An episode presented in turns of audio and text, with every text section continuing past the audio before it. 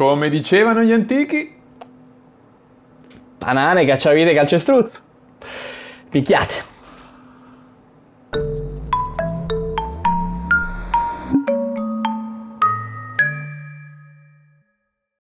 Allora Massimo, oggi Ciao. parliamo... Oggi di Bentornato. Oggi parliamo... Buona fase 2, del Adrian. Buona fase 2. Della fase 2? No, no, non della fase 2. No, non parliamo mai della fase 2. No, no, vabbè, abbiamo evitato di parlare della fase 1, non capisco perché adesso la fase 2 avrebbe, dovrebbe avere un trattamento speciale. Mi no, piace fa- partire da metà. Poi facciamo un prequel. No, no, no, no, oggi parliamo del primo grande anatomista della storia e Eh sì, eh, Andrea Vesalio. Un anatomista Questo che è- ha litigato con tutti gli altri medici. Beh, quindi lo rende un grande amico, un personaggio da stimare. Esatto, Sì, sì, sì, parliamo stiamo di Andrea parlando di Andrea Vesalio, un grande personaggio che ha vissuto nel, nel 500 e che ha fatto delle cose fiche, diciamocelo, molto fiche. Niente, lui è un fiammingo, lui è del Belgio e viene da una famiglia che in realtà già, di- già nei suoi avi ha diversi medici perché il, no- il padre è un apotecario di Carlo V e il nonno in realtà, il suo bisnonno lavorava alla corte di Maria di Borgogna, sempre come medico. E cresce tra l'altro non distante da un obitorio per dire... Capito? Il destino. Eh, già. Il destino. Si sente già l'odore non solo di morti ma anche di grandi avventure. Eh sì, sì, sì. Infatti lui già da lì sviluppa un interesse abbastanza ossessivo per eh, l'anatomia, perché sbircia dalla finestra di casa questi cadaveri che entrano nell'obitorio e si chiede che cosa, cosa significherà quella roba, cosa ci sarà lì sotto, cosa... capito? E chiede quindi al padre di andare a Parigi a studiare la medicina, a studiare alla Sorbona poi tra l'altro. E Eh, però... mica da ridere, no? Cioè, è un'università di tutto rispetto, direi. Assolutamente, direi la migliore all'epoca. Ma lui rimane deluso da questo insegnamento della Sorbona. Eh sì, sì, sì, sì, sì, sì. Perché? Perché alla Sorbona lo studio sostanzialmente è quello di mandare a memoria e commentare, diciamo, i testi di Ippocrate, Galeno e Aristotele. Nozioni che non sono, sono antichissime, ma non vengono aggiornate da più di mille anni. Beh, sì, ci sarebbero delle critiche da fare, ecco. Alcune. alcune, alcune sottili critiche. Adesso, al di là di Aristotele, di cui se- eh, si può dire veramente la qualunque, perché lui ne ha dette di cose, ricordiamo lo scherzo che non gli perdoneremo mai, quello di non aver mai contato i denti nella bocca delle ragazze. Lui diceva che ce n'erano un certo numero e non aveva mai controllato che non era vero. Ma al di là di questo, l'altro di cui volevo un po' approfondire eh, è Galeno cioè che è un po' considerato il padre di tutti i farmacisti in un certo senso, perché è, una figura che, che ancora ci, come dire, ci viene ricordata nelle famose preparazioni galeniche, che sono quelle che si fanno fare in farmacia, proprio perché si seguono ancora i vecchi dettami, tra virgolette. Ovviamente oggi no, e il, il grande passo ce l'ha fatto fare proprio Vesalio, però per capirci, questo tizio eh, era un medico originario di Pergamo che eh, all'epoca della sua nascita, cioè circa 130 anni dopo la nascita di Cristo, ehm, questo lavorò come, come medico dei gladiatori. Quindi questo si fece una- un suo nome andando a lavorare a Roma e a curare questi, questi atleti. Eh, divenne così famoso che finì per essere preso come medico personale da Marco Aurelio, cioè proprio il primo scemo che passava. E in effetti eh, approfittò anche di questa posizione per scrivere tantissimo, cosa che infatti gli valse il passaggio agli onori della cronaca. Eh, e poi una successiva addirittura canonicazione, eh, eh, canonicizzazione da parte della Chiesa.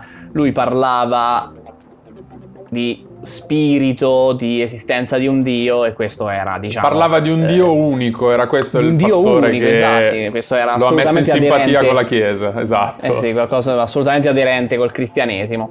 Però Esatto. in realtà le sue attività non erano esattamente le più accurate, perché lui in effetti una dissezione su un essere umano non l'ha mai fatta nella sua vita.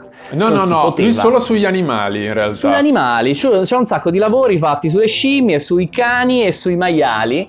tant'è vero che lui dice delle cose che non stanno né in cielo né in terra, pensando che gli umani assomiglino a ogni livello a questi animali qua. E quindi dice delle cose come eh, che il sangue nasce nel fegato, perché no? Che esiste uno spirito vitale di cui il sangue si riempie nel momento in cui passa qui, nel collo. E Ah, un, un altro paio di cose interessanti è che la mandibola, lui sostiene che sia fatta di due ossa, cioè questa, che invece nell'essere umano è fatta di uno, ma lui non aveva mai controllato d'altronde. O forse, non lo so, era andata da qualche gladiatore che avevano rotta, boh, non lo so, cazzotti comunque se li davano. E un'altra cosa che volevo dire come ultima è che lui dà per scontata l'esistenza di una cosa che si chiama una rete mirabile, che è un sistema vascolare all'interno del cervello, che invece c'è in alcuni animali, ma assolutamente no nell'uomo. E questo ricordiamocelo perché dopo ti farò una sorpresa alla fine. E insomma, E quindi Galeno no. Galeno, Cioè, no, Galeno no, Galeno Ippocrate no. anche meno, Aristotele manco lo, manco lo, lo teniamo in però almeno. Ippocrate, padre spirituale, medicina fatta per il bene dell'essere umano, quello Ma dai. non sono gli unici, non sono gli unici fattori a dargli fastidio. Ci sono- c'è anche un altro fattore, il fatto che in fondo a questi- alla Sorbona ci sono soltanto due dissezioni l'anno. Cioè solo due volte l'anno c'è una dimostrazione eh, in cui si prende un cadavere, lo si apre per, eh, per un attimo a vedere cosa c'è dentro, anche in maniera superficiale tra l'altro, e fatte con molta poca cura da chi? Dai barbieri, dai barbieri chirurghi, un'altra volta che citiamo questa grandissima Attenzione perché sto per, sto per lanciare un video flashback. Pronti? Never, not in a million years. Absolutely not. No way, Jose. No chance, Lance. And yet, negatory. Mm-mm, nah. Uh-uh. And of course, my own personal favorite of all time, man falling off of a cliff. No!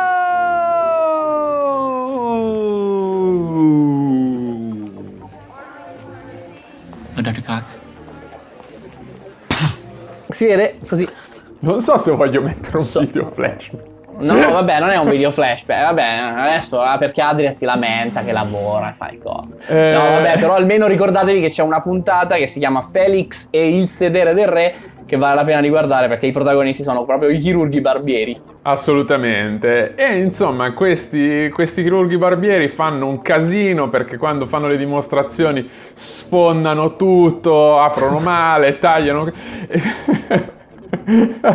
sì, Questo è il gesto dei macellai, so, Nelle- so, tra, dei- l'al- dei tra l'altro nello shock dei civili che vanno lì a vedere perché chiaramente è uno spettacolo assolutamente gore e nelle risate degli studenti che seguono queste lezioni perché chiaramente è un, è un casino in... Adesso io vorrei dire, adesso eh, spoiler, Vesalio culturalmente parlando metterà fine a questo perché poi più avanti non si faranno più così e un po' mi dispiace perché... Cioè, Ti piaceva la parte oggi io pirotecnica. parteciperei volentieri a uno spettacolo gore in cui la gente si piglia male perché c'è un barbiere macellaio. Non lo so se è così male, eh. E come ci arriva Vesalio a fare le cose diversamente, a capire come funzionano, come funziona veramente il corpo umano, cosa c'è dentro veramente? E lui praticamente pratica delle dissezioni di nascosto e come ottiene i cadaveri fa un accordo con delle persone che lavorano al cimitero degli innocenti di Parigi che gli forniscono delle parti di cadaveri di nascosto, sotto banco. Eh vabbè. Eh sì, eh, anche quello è un grande momento, infatti eh, ci speravo che ne parlassi, caro. E lì comincia a scoprire che molte delle teorie di Galeno sono Mi sbagliate. ricorda un po', sai chi? Frankenstein Junior. eh? Un po' sì, un po' sì. Cimitero nottetempo, mi serve una parte, vado. Supermercato dei morti. ci Eh, sta. assolutamente. Le cose potrebbero andare peggio, potrebbe piovere. Eh, questa era la scena di Frankenstein Junior. Sì. Ehm, farà amicizia in quel periodo con, eh, con un personaggio abbastanza rilevante che è Guillaume Rondelet che mm, nel 1550 organizza il primo corso di botanica in Francia e, diventa- e crea uno dei primi giardini botanici nel cortile tra l'altro interno della scuola di medicina mm, a Parigi che invece lui è un estimatore di Galeno e ci saranno delle, delle intense discussioni. Ma quando è che Vesalio riceve un boost di fama? Il boom. Il- esatto, Il quando è che fa il botto? Eh, fa il botto quando c'è la pandemia e tutti possono guardare i suoi video su YouTube. Esatto. No, non succede. Su TikTok, Vesalio, su TikTok. no, eh, succede, c'è un fatto. Eh, una di quelle dissezioni di cadaveri pubbliche della- dell'Università di Parigi Sì. eh, si doveva svolgere un pomeriggio, quando ecco che il barbiere chirurgo di turno non si presenta. Dramma totale perché chi fa questa cosa, come sappiamo, i barbieri chirurghi erano gli unici che avevano un minimo di expertise in questo campo e quindi nessuno, tra l'altro, si voleva sporcare le mani. Ricordiamo che i medici erano famosi per essere schizzinosi perché dicevano il sangue che schifo, impuro, eh, fatelo voi poveracci. Sì, esatto, tra l'altro. Subentra il nostro caro Andrew.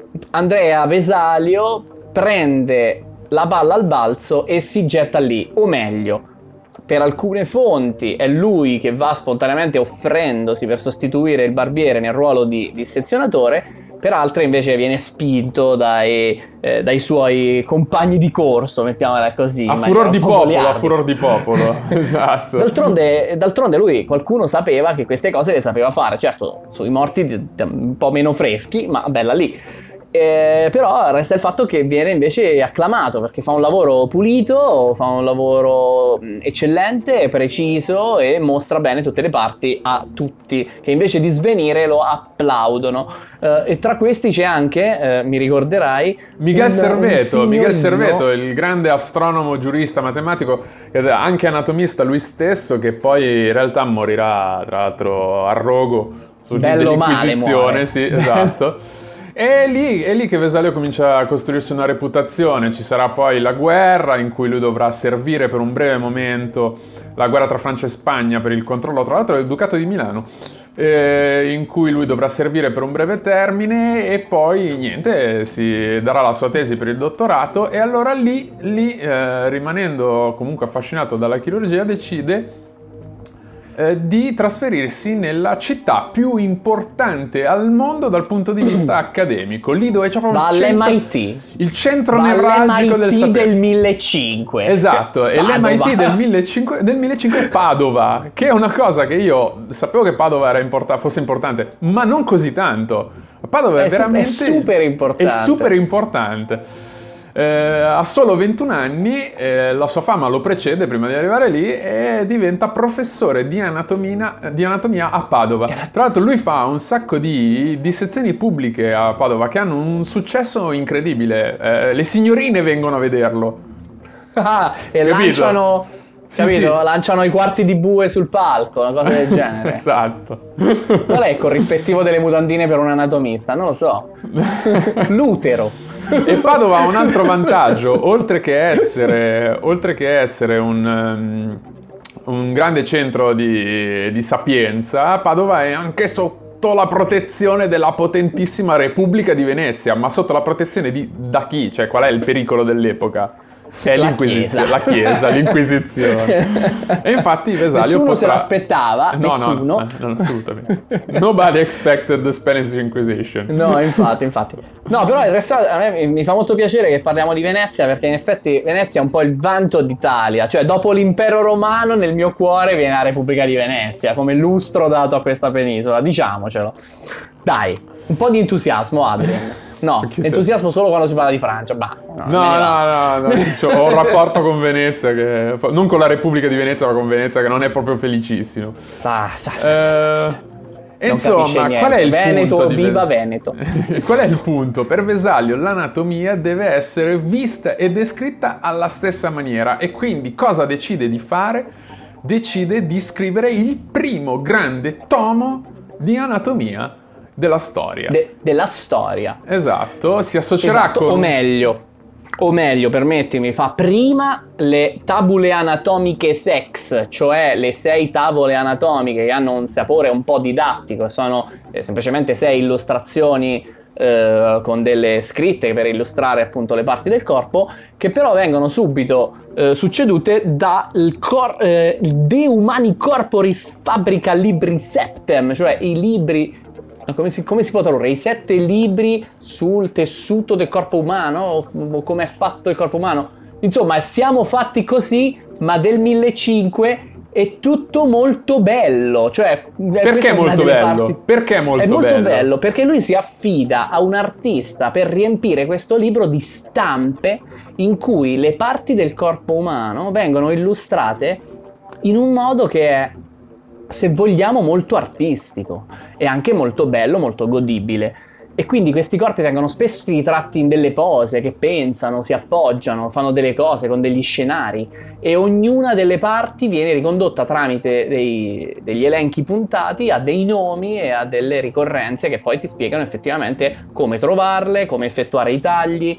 Ci sono delle tavole che parlano degli strumenti per, per fare tutte le dissezioni, è un compendio didattico assolutamente approfondito e tra l'altro è anche molto organizzato in maniera eh, rigida, ok? Precisa. Ti, ti spiego. I, I, sette libri sono: il primo, ossa e cartilagini, due è legamenti e muscoli, tre si chiama vene e arterie. 4 è i nervi, 5 organi di alimentazione e generazione perché come tutti sanno sono la stessa cosa, no ovviamente no però non c'entra niente però probabilmente ventre uguale organi riproduttivi, Sesto libro, organi e, eh, associati al cuore e cuore stesso. Mm. Settimo libro, il cervello. E ognuna oh. di queste cose è fatta in maniera eccezionale e parzialmente anche pop-up. Se vi ricordate il, il, nostro video sul quinto postulato, abbiamo già avuto a che fare con libri di questo genere. Sì, c'è una, una, seconda, una seconda, parte che lui, una seconda pubblicazione che si chiamerà L'Epitome, che era stata di, di riassunto di questo grosso testo, che tra l'altro Un non è...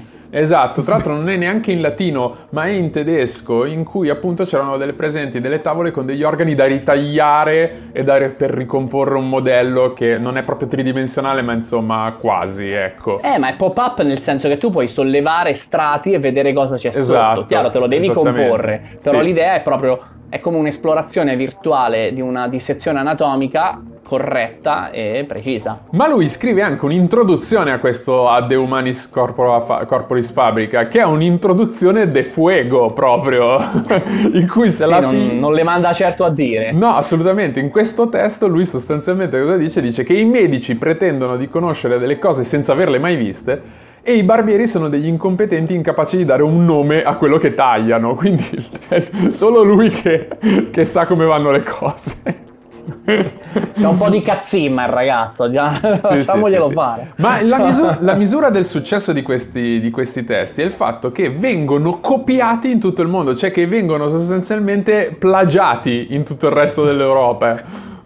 Sì, sì, ne fanno delle copie illegali e questo è la, la, la, cifra del successo, se vogliamo. Cioè, certo, certo, certo. Cioè, il De Humanis Corpori Fabbrica, cioè a Roma e cose del genere. Ma no. come lo prende? Come, come, reagisce il mondo dei medici davanti a questa cosa? Eh? benissimo, chiaramente il mondo medico uh, è, è, affabile e, e, quando sente una critica la accoglie per migliorarsi. Assolutamente no. No.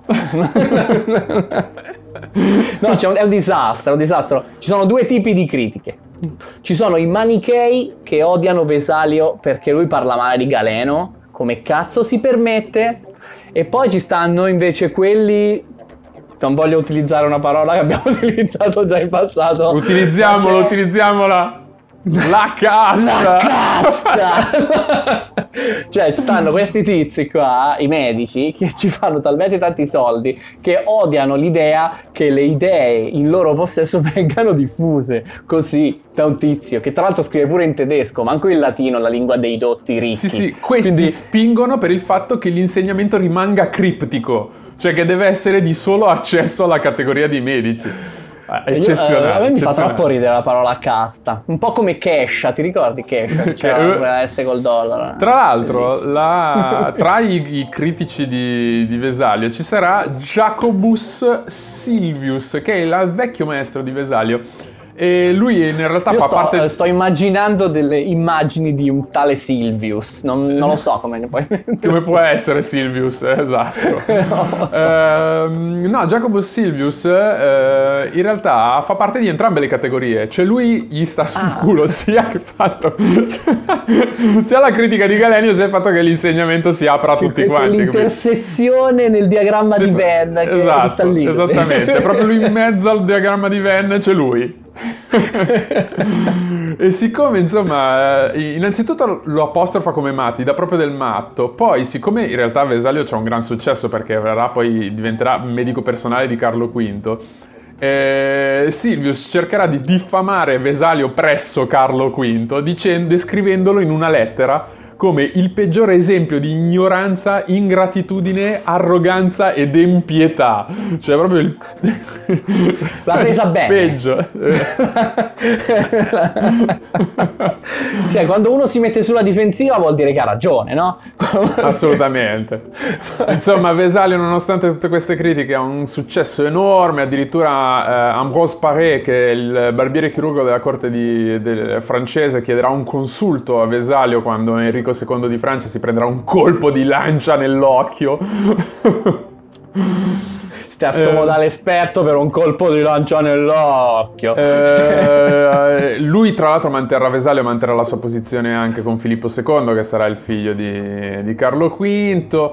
Eh, Vesalio, quando editerà la seconda versione della fabbrica, si distanzierà in quel momento completamente da, da Galenio e metterà appunto la mh, mm, teoria della piccola circon- circolazione cioè lui descrive la, la circolazione polmonare fondamentalmente. Quella che, scrive per Benino, insomma, sta esatto. circolazione che, che, in caso di Galeno non, non viene, eh, viene spiegata. Ma eh, succede qualcosa a un certo punto nella vita di Vesaglio, ovvero che eh, lui va a fare un viaggio verso la fine della vita, va a fare un viaggio a Gerusalemme e eh, ci sono delle teorie contrastanti sul perché lui vada a fare un viaggio a Gerusalemme. Quali sono queste sì, teorie? C'è qualcuno che dice che lui voleva fare un viaggio a Gerusalemme, Punto. che comunque è una roba, cioè yeah. può essere. Altri che invece dice che ce l'hanno mandato a calci in culo quelli dell'Inquisizione. Sostanzialmente queste sono le due versioni.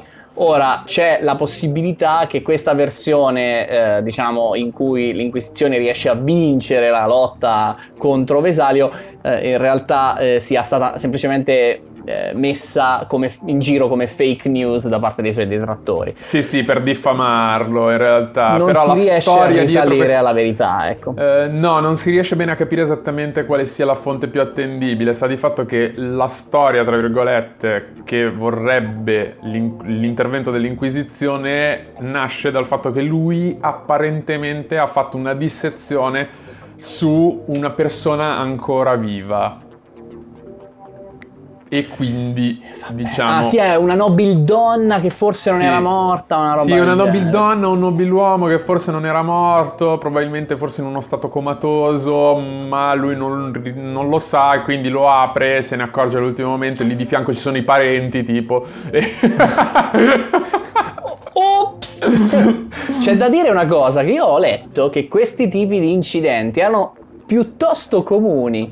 Eh, ma è per questo la, ver- la, la, la, veri- la verosomiglia- verosomiglianza di questa storia nasce proprio da questa cosa qui, che non è, sì, sì, sì. non è assolutamente assurdo che possa succedere. No, infatti, anzi ti dirò di più, anche centinaia di anni dopo, Edgar Allan Poe scriverà una poesia su uno che si risveglia in una bara perché era stato dato per morto, che era una roba che in effetti succedeva anche in quegli anni, quindi figuriamoci 200 anni prima.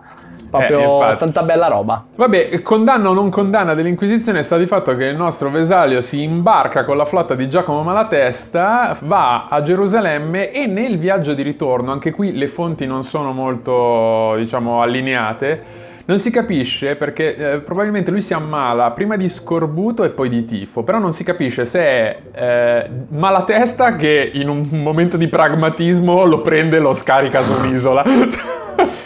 per Vabbè, non certo uno col tifo sulla barca non so se ci fa comodo o se invece è la nave che naufraga e quindi in un qualche modo lui si ritrova sull'isola di Zante in Grecia dove alla fine morirà nel 1564 all'età di 49 anni e questa eh, è la storia di Vesalio. Che, Ma che, ci sono che vita paio matura, 49 anni è ora. Ormai, esatto, no? eh, anzi, il bello, della, il bello, è già passato. Eh, E ci sono due cose che vorrei aggiungere. Eh, molte delle teorie di Galeno sulla, sull'anatomia erano errate appunto, come dicevi tu, perché eh, c'è una questione del fatto che lui facesse le dissezioni sugli animali. Eh, ma eh, queste teorie in realtà sono state prese per buone da- per praticamente 1500 anni, cioè fino al momento in cui Galeno non, le- non- non interviene. Il che significa, se ci pensi... No, Galeno, Vesalio. Sì, che il- Ah, fino a che Vesalio non interviene. Che se ci pensi vuol dire che la medicina è rimasta in scacco per 1500 anni. Cioè noi potremmo in questo eh, momento avere una, una medicina più avanzata Sì, di 1500 anni. Se non È fosse vero, stato per colpa di dire di sto tutte le imbecille di scienze, Galeno. Eh, scusa? Ma si può dire di tutte le scienze, c'è stato un lunghissimo periodo in cui semplicemente ci si affidava ai grandi vecchi antichi che dicevamo nell'introduzione. Cioè, questo riguarda. sta- eh, siamo stati tutti sulla stessa barca per tanto. Sì, però questo mi sembra abbastanza indicativo perché comunque 1500 anni sono tanti, capito? Se pensi a cosa potrebbe Sì, essere la, la medicina tra 1500 anni, ti, ti rendi conto che è... Guarda, Eh. considera che a me poco fa mi sembravano tanti 49 anni, quindi bella lì. Un altro dettaglio questa volta divertente è che alla Brown University di Providence esiste una copia del The Humani Corporis Fabrica rilegata in Pelle pelle umana. umana. Esatto. esatto. è più verosimile possibile, più vicino a un'esperienza.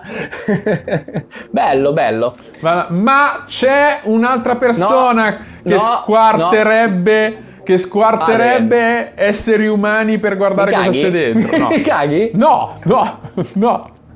È Ursula! Davide, ah, basta, volevo dire una terza curiosità, tu non me la fai dire.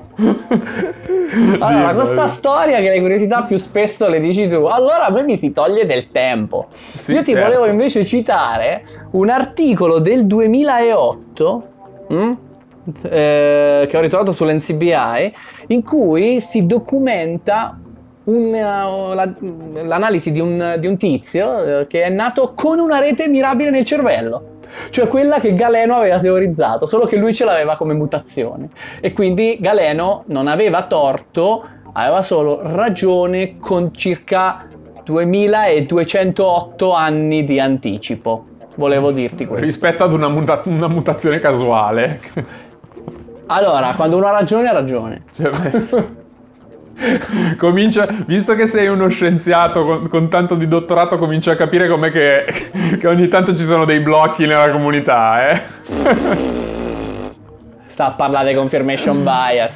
Vabbè, insomma, hai voluto togliere screen time a Ursulo e allora Ursulo non avrà, non avrà la sua solita introduzione, ma staremo qui per, per dire che ci dovete seguire su YouTube, iTunes, Spotify o Se no- SoundCloud.